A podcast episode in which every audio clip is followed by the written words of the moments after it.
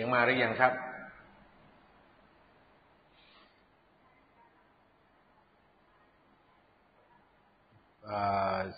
เสียงมีไหมครับ มาหรือยังครับ อืมอืมโอ้มาแล้วมาแล้วมาแล้วโอ้มีหลายท่านบอกว่าเสียงยังไม่มาโอ้ครับผมครับ ก็มีเหตุสะดุดนิดหน่อย เนื่องจากตัวไม้นะครับ มันก็คงจะเก่าแล้วนะครับ เป็นปีแล้ว ก็ต้องมีการขยับเพื่อที่จะให้เสียงมันออก ขอบคุณคุณเสียงยะโสนะครับ คุณธนพลที่แจ้งว่าเสียงมาแล้ว ก็ทักทายกันไปนะครับ วันนี้เป็นวันหยุดนะครับ คุณ นัทนันโมกขาวนะครับ สวัสดีครับ คุณดอกไม้หลังเขาคุณวิโรจน์นะครับ คุณเสียงยโสคุณธนูชอบดีนะครับ ทุกท่านนะครับที่โอ้มาจากไต้หวันนะครับ คุณวุฒิชัย หวังว่าที่ไต้หวันคงสบายดีนะครับ แล้วก็คุณชีวิต เหมือนหยดน้ำค้างนะครับ คุณมีสารบุญกลางนะครับ แล้วก็ทักทายกันไป อีกสักประมาณสามนาที ผมก็จะพูดให้ฟังในประเด็นที่ตั้งหัวข้อไว้ ก็ต้องบอกกับท่านที่ครบทั้งหลายนะครับ ว่าวันนี้เป็นวันหยุดเป็นวันเฉลิมพระชนพรรษา ของพระบาทสมเด็จพระเจ้าอยู่หัวรัชกาลที่สิบพระวชิรเกล้าเจ้าอยู่หัวนะครับ ระองค์ท่านเสด็จประสูติวันนี้วันที่ 28 กรกฎาคม วันนี้จึงเป็นวันหยุดประจำปี แต่ว่าในวันหยุดเนี่ยการเมืองก็ไม่หยุดนะครับ การเมืองก็เดินไปเรื่อยๆ ผมจึงต้องมาไล่เลียงสรุปสถานการณ์ ให้พี่น้องประชาชนทั้งหลายเนี่ยได้เท่าทัน เพราะวันนี้การเมืองเดินไปเร็วมาก มันเป็นช่วงปลายของอำนาจเผด็จการนะครับ การเมืองมันจึงหมุนไปเร็ว หมุนเร็วมากกว่าโลกหมุนรอบตัวเองเสียอีกนะครับ วันนี้นี่คือสิ่งที่มันเกิดขึ้น ดังนั้นเราในฐานะ เจ้าของประเทศเท่าเทียมกันทุกคนเนี่ย เราก็ต้องติดตามสถานการณ์ให้เท่าทัน วันนี้ก็จะมีเหตุการณ์เกิดขึ้นหลายอย่างนะครับ ก็ขอให้พี่น้องประชาชนหนักแน่นไว้ หนักแน่นไว้ครับ วันนี้มีเหตุหลายเหตุอาจจะเกิดขึ้น แต่เราในฐานะคนไทยก็ให้ดูอย่างมีสติ ให้ตั้งสตินะครับ ชอบหรือไม่ชอบ ให้เก็บไว้ในใจ เพราะมันไม่มีประโยชน์อะไรเลย ถ้าหากเราจะไปผสมโรงแล้วกลายเป็นเครื่องมือในการที่จะสืบทอดอำนาจเผด็จการนะครับ เราอย่าตกไปเป็นแนวร่วมมุมกับของระบบเผด็จการที่กำลังยั่วยุพี่น้องประชาชน นี่คือการเคลื่อนไหวอย่างมีสตินะครับ ที่ผมจะต้องฝากเตือน ท่านทั้งหลายไว้ ว่าอะไรก็ตาม หากมันยังไม่ถึงกาลเวลา เราก็ไม่อาจที่จะไปเปลี่ยนแปลงมันได้ แต่เมื่อถึงกาลเวลาที่จะต้องปรับเปลี่ยน ก็ไม่มีใครจะทัดทานการเปลี่ยนแปลงได้ครับ นี่คือสัจธรรมของโลกนะครับ เอาละครับท่านที่เคารพทั้งหลายครับ ก็จะขอใช้เวลาไม่นานวันนี้ เพราะเป็นวันหยุดเพื่อท่านจะได้มีธุระปะปังพูดคุยกับครอบครัว แต่วันนี้คงคงไม่ออกไปไหนนะครับ เพราะว่าสถานการณ์โควิดเนี่ยแรงมาก วันนี้ผู้ป่วยติดเชื้อก็มาก ขึ้นเป็นตัวเลขหนึ่งหมื่นหกพันกว่าคน และมีผู้เสียชีวิตมากที่สุดเป็นสถิติใหม่นะครับหนึ่งร้อยสามสิบสามราย ก่อนอื่นก็ต้องขอแสดงความเสียใจกับทุกครอบครัวที่สูญเสียบุคคลอันเป็นที่รักของ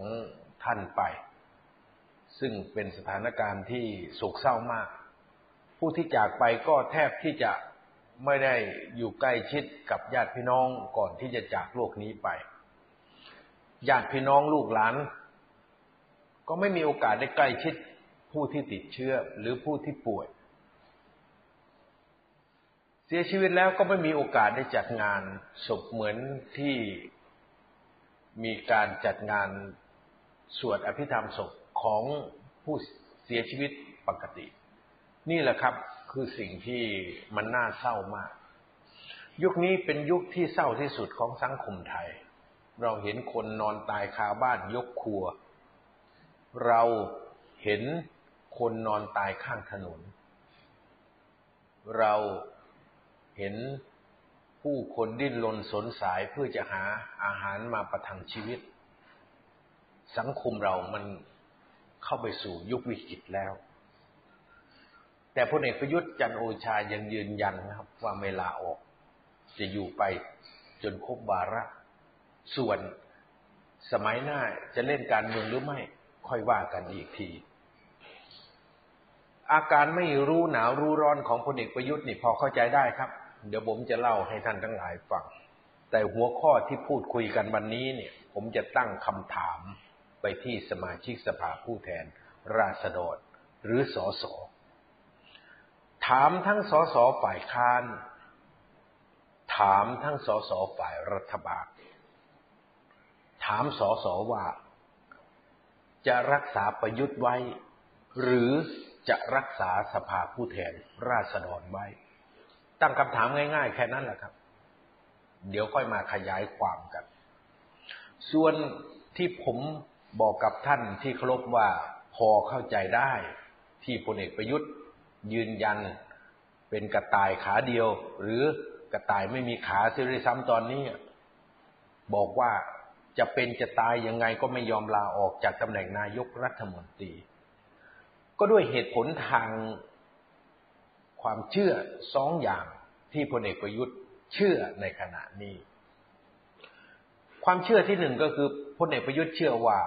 ถ้าตนเองลาออกนั้นชีวิตหลังการหลุดจากตำแหน่งนายกรัฐมนตรีของพลเอกประยุทธ์คงไม่โสภาสถาพรแน่นอน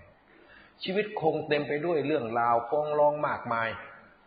คดีความมากมายที่ฟ้องพลเอกประยุทธ์ ทั้งคดีจาก ระหว่างประเทศที่กำลังพิจารณาอยู่ไอ้บริษัทเหมืองทองอัคราเนี่ยก็ยังไม่มีท่าทีว่าจะจบลง ยังมีคดีฟ้องร้องอีกมากมายที่พลเอกประยุทธ์ได้ทำผิดทำผิดในขณะที่ตนเองเป็นประธานคอสชทำผิดในขณะที่ตัวเองเป็นนายกจากระบอบเผด็จการ และทำผิดขณะที่ตนเองเป็นนายกหลังการเลือกตั้ง คือมันมีความผิดมากมาย พลเอกประยุทธ์ก็รู้อยู่กับใจของตนเองครับว่าตัวเองได้ทำอะไรผิดไปแล้ว และวันนี้จะทำอย่างไรถึงจะปัดความผิดนั้นออกไปจากตัวเองได้ ก็คงหาทางทำอยู่ครับ จึงขอใช้เวลาปีสุดท้ายในการเป็นนายกรัฐมนตรี เพื่อที่จะแก้ไขปัญหาเรื่องนี้ นั่นคือความเชื่อที่หนึ่งของพลเอกประยุทธ์ คือถ้าออกจากตำแหน่งนายกเนี่ย ถูก กฎหมายกุ้มรุมสกัดชีวิตบ้านปลายก็หนีไม่พ้นต้องขึ้นลงขึ้นศาลหรือแม้กระทั่งต้องใช้ชีวิตบ้านปลายในคุกตารางพลเอกประยุทธ์กลัวอย่างนี้ อย่างที่สองที่พลเอกประยุทธ์ดันทุลังและแถลงย้ำแล้วย้ำอีกว่าไม่ลาออกก็เพราะพลเอกประยุทธ์ต้องการจะปิดกั้น ไม่ให้คน ที่พอจะมีบทบาทในการชี้นำให้พลเอกประยุทธ์ลาออกนี่ติดต่อและชี้นำให้พลเอกประยุทธ์ลาออกพูดง่ายๆ พูดกันคนอื่นไว้ก่อนเลย ผู้หลักผู้ใหญ่ในบ้านเมืองจะมาชี้แนะชี้นำพลเอกประยุทธ์ไม่ฟังแล้วตอนนี้พลเอกประยุทธ์บอกว่าไม่ลาออก ยังไงก็ไม่ลาออกคือคือพูดกันไว้ก่อนนี่ครับ เพราะกลัวคนจะไปบอกให้ตนเองลาออก กลัวคนที่ตัวเองเชื่อ หรือเคารพนับถือนี่จะบอกให้ตัวเองลาออก หรือผู้หลักผู้ใหญ่ในบ้านเมืองผู้อาวุโสในบ้านเมืองนี่จะไปบอกให้ตนเองลาออก ไม่อยากได้ยินและไม่สนใจจึงพูดเพื่อปิดกั้น ไม่ให้คนเหล่านี้มาพูดกับตัวพลเอกประยุทธ์ นอกจากพูดเพื่อปิดกั้นไม่ให้คนเข้ามา เพื่อที่จะล็อบบี้ หรือชี้แนะชี้นำให้ตัวเองลาออกแล้ว พลเอกประยุทธ์ยังใช้ชีวิตที่ปิดกั้นไม่คบหาไม่สมาคมกับใครตอนนี้ ไม่ยกหูหาใคร เพียงแต่ทำในลักษณะ เอาพุทธออกไปอย่างเดียว สั่งออกไปสั่งออกไป แต่ไม่รับข้อมูลภายนอกเลย นี่เขาเรียกว่าปิดกั้นทั้งคำพูด ปิดกั้นทั้งชีวิตพลเอกประยุทธ์จะขอดันทุลังเป็นนายกรัฐมนตรีต่อไป พูดง่าย ๆ ก็คือท้าทายทุกคน ท้าทายประชาชน ท้าทายผู้หลักผู้ใหญ่ในบ้านเมือง ท้าทายทุกองค์กรทุกสถาบันที่อยู่ในประเทศนี้ว่าข้าพเจ้าไม่ลาออก อย่ามาบอกให้ข้าพเจ้าลาออกนะ เพราะข้าพเจ้าบอกไปแล้วว่าข้าพเจ้าไม่ลาออก จะอยู่ไปจะมันครบวาระเนี่ย ใครจะทำไมนี่คือเกมที่พลเอกประยุทธ์เดินทางการเมืองด้วยสองความเชื่อนะครับ ส่วนประชาชนที่ตกอยู่ภายใต้การบริหารงานของพลเอกประยุทธ์ จะไปยังไง ก็ไปอย่างที่เห็นแหละครับหนึ่งไม่มีเงินซื้อข้าวกินสองหารายได้ไม่ได้หารายได้ไม่พอสามถ้าติดเชื้อก็ไม่มีเตียง ก็มีการจัดโครงการจะพาผู้ป่วยกลับบ้าน จนมีการล้อเลียนโครงการนี้ว่า รัฐบาลฆาตกรทำโครงการกลับไปตายที่บ้านเกิด ท่านทั้งหลายเห็นไหมครับ บ้านเมืองเต็มไปด้วยความโศกเศร้า แต่พลเอกประยุทธ์ก็ไม่มีทีท่า ว่าจะสนใจใยดี ไม่ได้ทุกร้อนกับเรื่องนี้เลย นี่ไงครับถาดแท้ของเผด็จการประยุทธ์ ท่านที่ครบทั้งหลายครับ แล้วมันมีโอกาสไหม ที่จะเอาพลเอกประยุทธ์ออกจากตำแหน่งนายก ก็ต้องบอกกับพี่น้องประชาชนว่ามีโอกาสครับ แต่ถ้าเป็นพลังของประชาชนแต่ฝ่ายเดียวก็ยากเต็มที ซึ่งผมก็จะอธิบายต่อไป แต่ผมอยากจะเปิด เรื่องทางออกที่ง่ายให้ท่านทั้งหลาย ซึ่งเป็นพี่น้องประชาชนได้รับทราบไว้ ก็อยากให้แชร์กันไปครับ เพราะเรื่องนี้สำคัญ มันมีทางออกที่ง่ายที่จะเอาพลเอกประยุทธ์ออกจากตำแหน่งนายกรัฐมนตรีง่ายมากครับ ก็คือออกโดยมติสภาผู้แทนราษฎร มติของสภาผู้แทนราษฎรนั้นก็คือมติจากการอภิปราย ไม่ไว้วางใจนายกรัฐมนตรี ได้ข้อมูลเมื่อวานนี้นะครับ ว่าจะมีการเสนอยติอภิปรายไม่ไว้วางใจในสัปดาห์ที่สองของเดือนสิงหาคม และจะอภิปรายกันในสัปดาห์สุดท้าย ก็คือเจ็ดวันสุดท้ายก่อนสิ้นเดือนสิงหาคม ก็ต้องไปดูปฏิทินกันอีกครั้งหนึ่งนะครับ ผมอยากจะกราบเรียนกับเพื่อนๆว่า นี่คือหนทางที่จะเอาพลเอกประยุทธ์ลงจากตำแหน่งนายกรัฐมนตรีที่ง่ายที่สุด และสร้างความเสียหายให้กับประเทศชาติน้อยที่สุดทำไมเลยครับ การที่สภาผู้แทนราษฎรเนี่ยซึ่งเป็นองค์กรหนึ่ง และเป็นองค์กรหลัก ในการสร้างรัฐบาลประยุทธ์ขึ้น ต้องแสดงความรับผิดชอบ ต้องแสดงความรับผิดชอบนะรับผิดชอบที่ตัวเองหนุนรัฐบาลประยุทธ์ขึ้นมาโหวตเลือกประยุทธ์เป็นนายกรัฐมนตรีขึ้นมา แล้วประยุทธ์สร้างความพินาศวิบัติเสียหายย่อยยับให้กับชาติบ้านเมือง สภาผู้แทนราษฎรต้องรับผิดชอบ โดยเฉพาะสสฝ่ายรัฐบาลหนีความรับผิดชอบไม่พ้นเลยทุกคนก็รู้แต่ว่าจะพูด หรือจะพูดให้ตัวเองขายขี้หน้าหรือไม่เนี่ย ก็เป็นเรื่องแล้วแต่บุคคล แต่สิ่งที่จะต้องพูดกันวันนี้ก็คือความรับผิดชอบนะคือเราต้องบอกกับผู้แทนราษฎรนะครับว่ามันถึงเวลาแล้วที่ท่านทั้งหลาย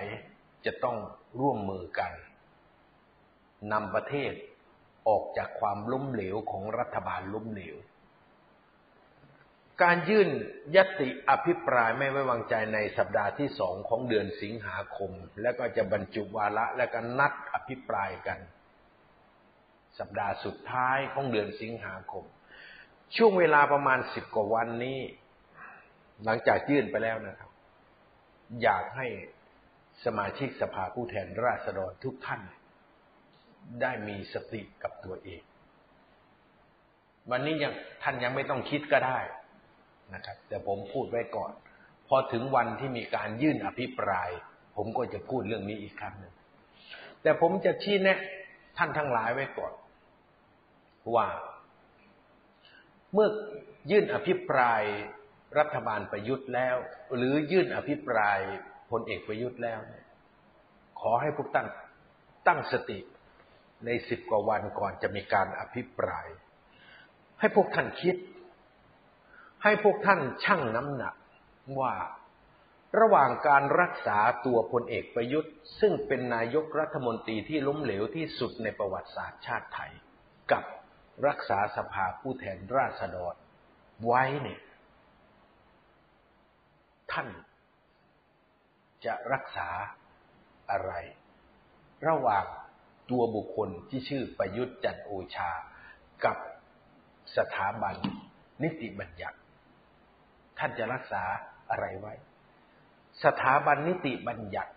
ฝ่ายนิติบัญญัติที่มาจากการเลือกตั้งของประชาชน ให้ท่านชั่งน้ำหนัก เพราะผมก็จะบอกเหตุการณ์ในอนาคตข้างหน้าว่า ถ้าท่านรักษาพลเอกประยุทธ์ไว้ มันจะเกิดอะไรขึ้น มันง่ายครับ รู้ทั้งรู้ล่ะ ว่าพลเอกประยุทธ์เนี่ย ล้มเหลว จะอภิปรายหรือไม่วันนี้ก็ลงมติได้ ผมเชื่อว่าสมาชิกสภาผู้แทนราษฎรทุกคนนะครับ ไม่ว่าจะเป็นฝ่ายรัฐบาลหรือฝ่ายค้านเอง รู้อยู่แล้วว่า รัฐบาลพลเอกประยุทธ์ผิดพลาดล้มเหลว สร้างความหายนะให้กับชาติบ้านเมือง มากขนาดเลยไม่ต้องอภิปรายไม่ไว้วางใจก็ลงคะแนนได้ครับว่าจะไว้วางใจ หรือไม่ไว้วางใจ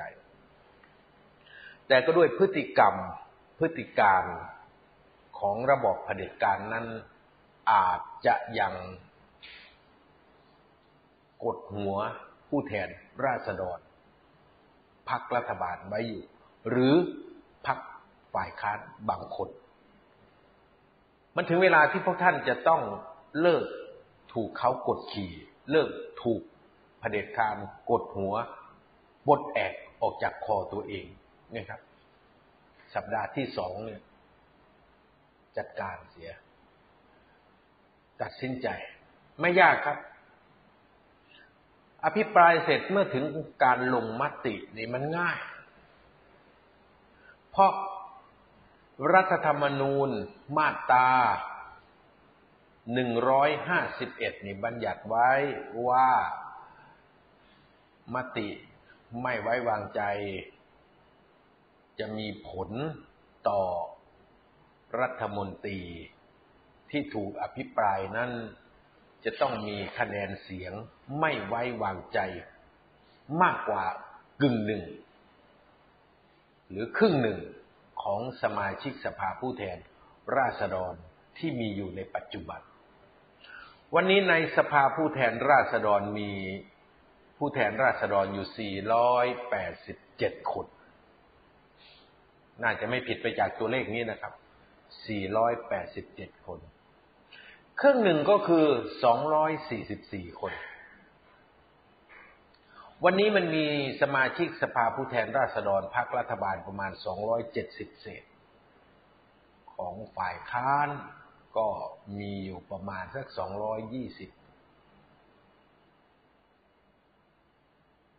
ประชาชนต้องการสสฝั่งรัฐบาลนะครับ ประชาชนต้องการสสฝั่งรัฐบาล ยกมือไม่ไว้วางใจพลเอกประยุทธ์เพียงแค่สามสิบคนเท่านั้นสามสิบคนสอสอรัฐบาลสามสิบคน จะเป็นฮีโร่ของชาติ จะเป็นวีรบุรุษผู้ปกป้อง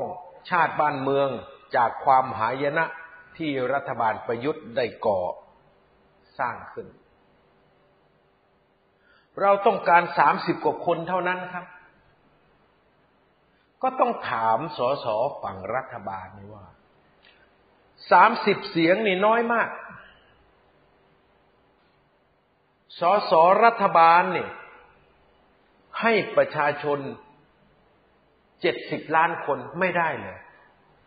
สสรัฐบาลสามสิบคนทำเพื่อคนไทยทั้งชาติ ได้หรือไม่ เป็นคำถามง่าย ๆนะครับ ในวันลงมติ เพราะถ้าลงมติเกินสองร้อยสี่สิบสี่ไม่ไว้วางใจพลเอกประยุทธ์มากกว่าสองร้อยสี่สิบสี่เสียงประยุทธ์จะสิ้นสภาพการเป็นนายกรัฐมนตรีทันที เรื่องง่ายๆครับยื่นอภิปราย สัปดาห์ที่สอง สัปดาห์ที่สี่อภิปรายไม่ไว้วางใจสองวัน แล้วก็ลงมติในวันที่สาม ในวันลงมตินั้นสสฝ่ายค้านก็คงจะไปครบนะครับสองร้อยยี่สิบท่าน ก็ไปกันสสฝ่ายค้านก็เชื่อโดยสรุปสุดจริตใจนะครับ ว่าจะยกมือไม่ไว้วางใจพลเอกประยุทธ์ ก็เชื่อโดยสุดจริตใจว่าจะไม่ไว้วางใจ ก็เหลือสสฝั่งรัฐบาลมาเติมอีกแค่สามสิบเสียงบวกสามสิบสี่สิบเสียง คนเหล่านี้จะกลายเป็นฮีโร่ของชาติ เป็นฮีโร่ของประชาชน เป็นวีรบุรุษที่เอาประเทศชาติหลุดพ้นจากความล้มเหลวทำให้พี่น้องประชาชนได้ไหมครับ สสฝ่ายรัฐบาล ถามท่านง่ายๆแค่นี้แหละแล้วถ้าท่านไม่ทำถ้าฝ่ายรัฐบาลไม่ยกมือสนับสนุนยติไม่ไว้วางใจมากกว่าสามสิบเสียงมันจะเกิดอะไรขึ้น ผมก็ต้องบอกสสฝ่ายรัฐบาลเลยนะครับว่า ประชาชนก็จะผิดหวังเนี่ยครับ ประชาชนก็จะผิดหวังกับพรรครัฐบาลผิดหวังกับสภาผู้แทนราษฎร ซึ่งไม่ยอมแก้ปัญหาให้กับประชาชน ภาระในการไล่ประยุทธ์ก็จะวนกลับมาอยู่ในมือของพี่น้องประชาชนอีกครั้งหนึ่ง เมื่อประชาชนไม่มีทางออก ประยุทธ์ก็ไม่ออก สภาผู้แทนราษฎร ก็ไม่ปลดประยุทธ์ มันก็เหลือทางเดียวครับ คือประชาชนต้องรวมพลังกันและไปปลดประยุทธ์ออกจากตำแหน่งนายกรัฐมนตรีเอง เป็นภาระของประชาชน ท่านทั้งหลายครับ ผมไม่อยากจะให้ท่านเห็นภาพเหล่านั้นเลย สสฝั่งรัฐบาลที่รักและเคารพทุกท่าน ทั้งสสฝ่ายค้านบางคนนะครับ ที่ยังมีจิตใจไม่หนักแน่น ไม่ยืนอยู่เคียงข้างพี่น้องประชาชน แต่ก็ส่วนน้อยเต็มทีท่านจะไม่เคยเห็นภาพความโกรธแค้นของพี่น้องประชาชนที่ปล่อยพลังแห่งความเครียดแค้นชิงชัง ความโกรธแค้นออกมา ภาพนั้นท่านทั้งหลายครับ ผมไม่อยากให้เกิดขึ้น เพราะอะไรรู้ไหมครับ มันก็จะไม่มีหน่วยงานใด ก็จะไม่มีแกนนำคนใด ไปห้ามปาม ความโกรธแค้น ความชิงชังของพี่น้องประชาชนที่ปลดปล่อยออกมา พลังแห่งความโกรธแค้นชิงชังนี้ ก็จะไปทำลาย ทำลายอะไรครับทำลายสังคมทำลายสังคมทำร้ายสังคม จนกระทั่งเกิดเงื่อนไขไงครับ ท่านอย่านึกนะ ว่าวันนี้พลเอกประยุทธ์คุมทหารได้ ผมบอกท่านทั้งหลายเลยว่า ไม่จริงพลเอกประยุทธ์ไม่สามารถบังคับบัญชาและกลุ่มกองทัพ ให้อยู่ภายใต้คำสั่งตนเองได้อีกต่อไปแล้ว ต้องบอกกับพี่น้องประชาชน ผู้รักประชาธิปไตยอย่างนี้ ดังนั้นถ้าเกิดเหตุการณ์ที่พี่น้องประชาชนต้องเอาภาระการไล่พลเอกประยุทธ์มาอยู่ในอุ้มมือมันหนักมาก และประชาชนส่วนมากก็ไม่ยอมแพ้นะครับ ประเทศชาติก็จะเดินหน้าไปสู่มิกสันยีกะลียุค เหตุจลาจน ก็คงหนีไม่พ้นนะครับ ว่าผู้ที่มีปืน ซึ่งเขาก็ช่วยโอกาสอยู่แล้ว เขาก็จ้องหาโอกาสอยู่แล้ว ในการที่จะเข้ามาควบคุมการเมือง มันก็หนีไม่พ้น การดันทุลังอุ้มพลเอกประยุทธ์ต่อไปของสสฝ่ายรัฐบาลก็คือการเปิดประตูให้มีการรัฐประหาร บอกไว้เลยนะครับ อย่าหาว่าผมไม่เตือน รถถังก็จะแอนแอนแอนออกมา รถหุ้มเกราะก็จะแอนแอนแอนออกมา ทีนี้แหละครับ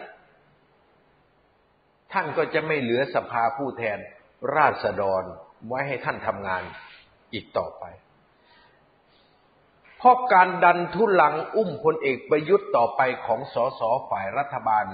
มันคือการส่งสัญญาณเปิดประตูให้การรัฐประหารเกิดขึ้น เอากบานเมืองเดินหน้าไปไม่ได้นี่ครับสสในสภาผู้แทนราษฎรนี่ไม่จัดการเอาพลเอกประยุทธ์ออกจากตำแหน่ง มันก็ต้องเป็นหน้าที่และเป็นภาระของประชาชน ประชาชนก็เครียดแค้น ประชาชนก็ไม่ยอมการต่อสู้ระหว่างประชาชนกับพลเอกประยุทธ์ มันก็จะทวีความรุนแรงมากขึ้น เพราะมันเต็มไปด้วยความโกรธแค้นชิงชังเกลียดชังกัน ก็ประชาชนตายทุกวันตายคาบ้านนอนตายกลางถนน ไม่มีข้าวกินไม่มีเงินเนี่ย ไม่มีงานเนี่ย ใครจะไปทนได้ครับ ความคับแค้น ทางจิตใจ ความยากไร้ทางวัตถุ มันก็จะนำไปสู่เหตุจลาจลใหญ่ เหตุจลาจลใหญ่เกิดขึ้น รัฐบาลมันก็ควบคุมไม่ได้อยู่แล้ว เพราะขนาดยังไม่มีเหตุจลาจลมีแค่สภาวะโควิดระบาด รัฐบาลก็ยังทำอะไรไม่ได้ นี่โควิดก็ระบาดเหตุจลาจลเหตุป้นสะดมก็เกิดขึ้นรัฐบาลมันล้มเหลวมันบริหารประเทศไปไม่ได้ และไม่ยอมลาออกผลทางในการเปลี่ยนรัฐบาล เมื่อสภาผู้แทนราษฎรไม่ทำหน้าที่ คนมีปืน เขาก็จะมาทำหน้าที่นะครับ ผมเตือนท่านไว้ ถ้าท่านอุ้มประยุทธ์ต่อก็คือการเปิดประตูให้มีการรัฐประหาร บอกไว้เลย ท่านจะรักษาพลเอกประยุทธ์ หรือท่านจะรักษาสภาผู้แทนราษฎร ก็เป็นเรื่องที่ท่านจะต้องตัดสินใจ อย่าคิดนะครับว่าการรัฐประหารไม่มีทางเกิดขึ้นอีก การเมืองไทยครับ สุดท้ายหากหาทางออกไม่ได้ การรัฐประหารจะเป็นคำตอบ พอรัฐประหารเที่ยวนี้ก็เข้าอีหลอบเดิมครับ ประกาศฉีกรัฐธรรมนูญ ประกาศยกเลิกสภาผู้แทนราษฎร ประกาศยกเลิกวุฒิสมาชิก แต่ท่านไม่ต้องห่วงครับ ราะวุฒิสมาชิกมันเป็นพวกประเด็จการอยู่แล้ว ก็ต้องมีอีกพวกที่เหลือบางส่วนเข้ามา มีอำนาจต่อไป วังบนวงจรอุบาทก็จะเกิดขึ้นไม่รู้จบ นั่นคนที่จะต้องถูกตราหน้าจากพี่น้องประชาชนว่าไม่รักษาระบบประชาธิปไตยไว้ อุ้มเผด็จการไว้จนเกิดการรัฐประหารทำลายประชาธิปไตย คนที่จะต้องถูกตราหน้าว่าเป็นต้นเหตุไม่ใช่ใครที่ไหนเลยครับ คือสอสอในสภาผู้แทนราษฎร ใครก็ตาม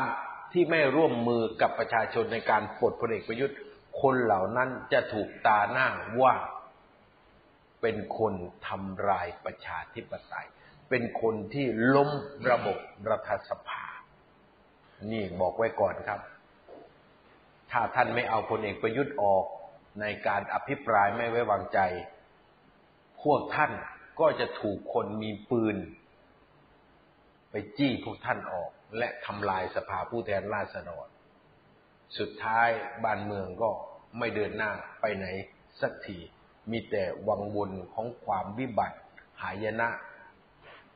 เกิดขึ้นซ้ำแล้วซ้ำอีก ดังนั้นวันนี้ก็พูดกันง่าย ๆ ครับ ว่าจะรักษาประยุทธ์ไว้ หรือจะรักษาสภาผู้แทนราษฎรไว้ ท่านลองจินตภาพ ในสิ่งที่ผมพูดสิครับ สภาผู้แทนราษฎรไม่ปลดประยุทธ์ประชาชนออกมาประท้วง การประท้วงบานปลาย กลายเป็นเหตุจลาจน เป็นมิกสัญญีกรียุครัฐบาลล้มเหลวไม่สามารถแก้ปัญหาได้ แล้วอะไรจะเกิดขึ้น ก็ แอนแอนแอนไงครับ